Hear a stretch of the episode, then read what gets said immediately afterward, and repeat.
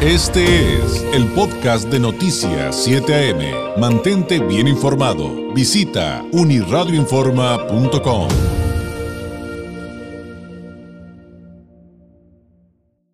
Eh, pues usted sabe que últimamente hemos estado hablando mucho, creo que a nivel internacional, no solamente en México, de eh, los avances de la inteligencia artificial en muchas vertientes. Pero ¿qué pasa, por ejemplo, con la inteligencia artificial en la industria? ¿Y hacia dónde se deben encaminar los esfuerzos de los ingenieros y de todos los involucrados en esos procesos? Se tienen que especializar, tienen que buscar mayor profesionalización, maestrías, doctorados y en todo caso, ¿en qué? Y hoy se habla mucho de que si algo tenemos que aprender todos, no solamente ingeniería, me refiero a todos en cualquier área, tenemos que desarrollar nuestras capacidades de adaptarnos. Ese es, dicen que es clave, pero bueno, específicamente respecto a lo que pasa en la industria y la inteligencia artificial, vamos a platicar el día de hoy. A continuación, y le agradezco eh, muchísimo que nos tome la llamada, con el doctor Ulises Orozco Rosas. Él es investigador de CETIS Universidad en Campus Tijuana y docente en la maestría de Ingeniería e Innovación. Doctor Orozco, ¿cómo está? Muy buenos días. ¿Qué tal? Buenos días, David. Muy bien, muchas gracias. Oiga, partamos por el principio. Em, en el ámbito de la industria, eh, ¿cómo debemos entender qué es la inteligencia artificial? Y, doctor, ¿cuáles serían, digamos, quiero creer que puede haber muchos beneficios, pero que también hay otros temas eh, que tendremos que, pongámosle así, monitorear mientras acabamos de entender eso de la eh, inteligencia artificial en el mundo, ¿no? Es correcto, sí. De hecho, bueno, inteligencia artificial lo podemos ver desde varios ángulos y desde la ingeniería o las ciencias de la computación en general, vemos que la inteligencia artificial es la aplicación de métodos, modelos y algoritmos de aprendizaje automático para construir sistemas que simulen los procesos de pensamiento humano. Y esto incluye varias disciplinas como el aprendizaje de máquina, el descubrimiento de conocimiento, el procesamiento del lenguaje natural, la visión artificial, y la interacción humano-computadora. Doctor, ¿cómo entender la diferencia entre un mecanismo automatizado como cuando quienes somos de mi generación en los ochentas nos maravillábamos de ver a los robots en las líneas de ensamblaje, por ejemplo, de automóviles, y la verdadera inteligencia artificial? Muy bien, de hecho, eh, ya, ya prácticamente se están este, eh, ensamblando, digamos, se están, este, están convergiendo en un punto, pero esta diferencia, cuando hablamos de la, de la automatización de estos procesos en las décadas pasadas, hablamos de rutinas establecidas, tareas muy, muy específicas donde los pasos estaban bien definidos, paso 1, 2, 3 que desarrollaba la máquina o el sistema automatizado.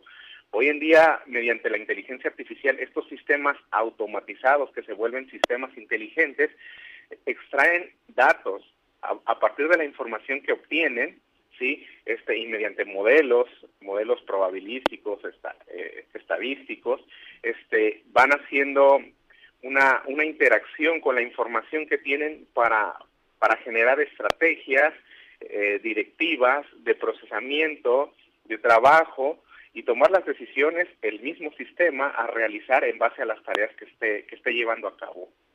O sea que podríamos pensar que en algún momento, o no sé si ya haya sucedido, eh, es ese que también se conoce mucho como machine learning, eh, pueda proponerle a, pues, a quienes dirigen una empresa un proceso más eficiente. Incluso podremos llegar a pensar en, algo similar. Es correcto. De hecho, actualmente ya, ya se emplea como, como asistencia. A final de cuentas, asiste en varias de las tareas porque la cantidad de datos que tenemos hoy en día es, es enorme y esta crece a, pasos muy acelerados y el poder procesar esta información, nosotros como humanos, sí, nos llevaría bastante tiempo. Entonces estas máquinas eh, orientadas al procesamiento de datos, la gran cantidad de datos que están basadas en inteligencia artificial, bueno, van, van tomando ciertas este, decisiones, no los sistemas, sino sugerencias, y ahora sí, aquí entra la labor de, los humanos tomar estas, estas sugerencias para las decisiones que, que, se vayan a realizar generar estrategias, procesos y servicios de mayor alcance. A final de, cuentas, una de las grandes ventajas que trae la inteligencia artificial es esto, ¿verdad? El, poder sugerir, ¿sí? Generar este, estas estrategias este, para poder llevar mm, eh, el valor de los servicios o los procesos más allá de lo que alcanza la empresa.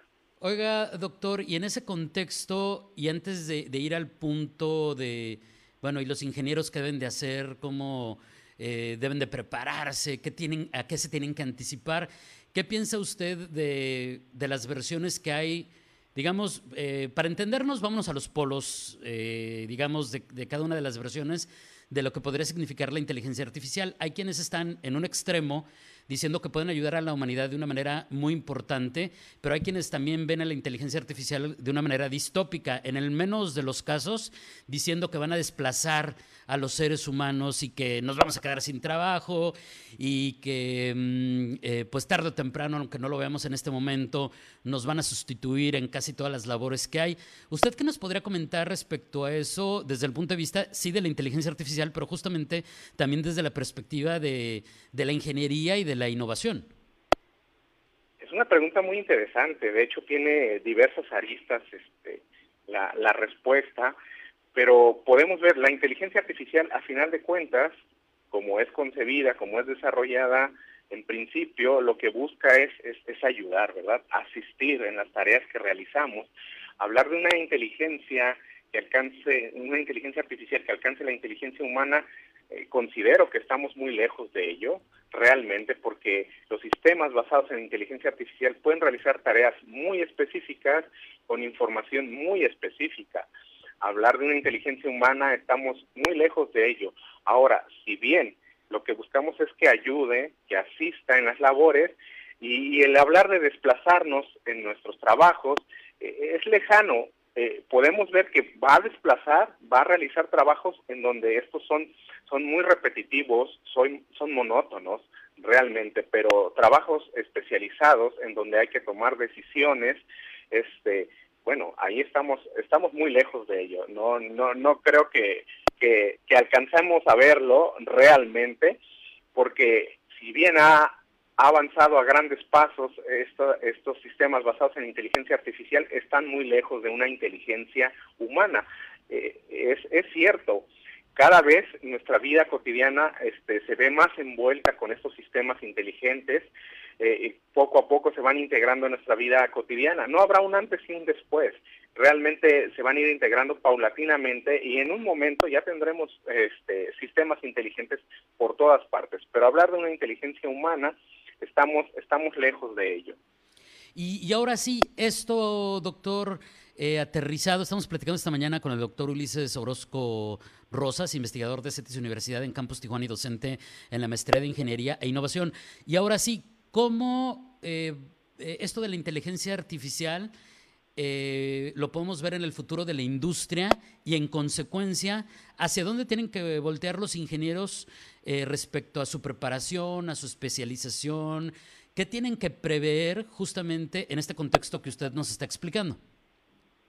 Muy bien. De hecho, el desarrollo de la inteligencia artificial ha desempeñado y actualmente desempeña un papel clave en la industria, ¿verdad? Eh, este concepto de inteligencia artificial no es nuevo, si bien ahora con el gran avance en el procesamiento dentro de las computadoras, la cantidad de datos que se generan, bueno, ha, ha venido este boom de la inteligencia artificial y precisamente estamos viviendo una cuarta revolución industrial, ¿sí? de acuerdo al, Foro Económico Mundial, y la inteligencia artificial está afectando prácticamente a todas las industrias en todos los países. Estamos al borde de una revolución tecnológica que va a cambiar fundamentalmente la forma en la que vivimos, la forma en la que trabajamos y, la forma en la que nos relacionamos. Y esto va directamente a la industria, ¿sí? Este, esta nueva revolución industrial trae consigo una tendencia a la automatización total de la manufactura empleando inteligencia artificial. y bueno, estos hechos son posibles por el Internet de las Cosas, por el cómputo en la nube, por la gran cantidad de información que se tiene. Entonces, estos sistemas ciberfísicos que combinan inteligencia artificial con, con maquinaria física y, tangible en procesos, ¿sí? Este, son capaces de tomar decisiones, de cooperar entre ellos y de, y de este y de cooperar con los humanos a final de cuentas, ¿sí? a través de toda la conectividad que se tiene actualmente y ese mundo digital en el que estamos, estamos viviendo.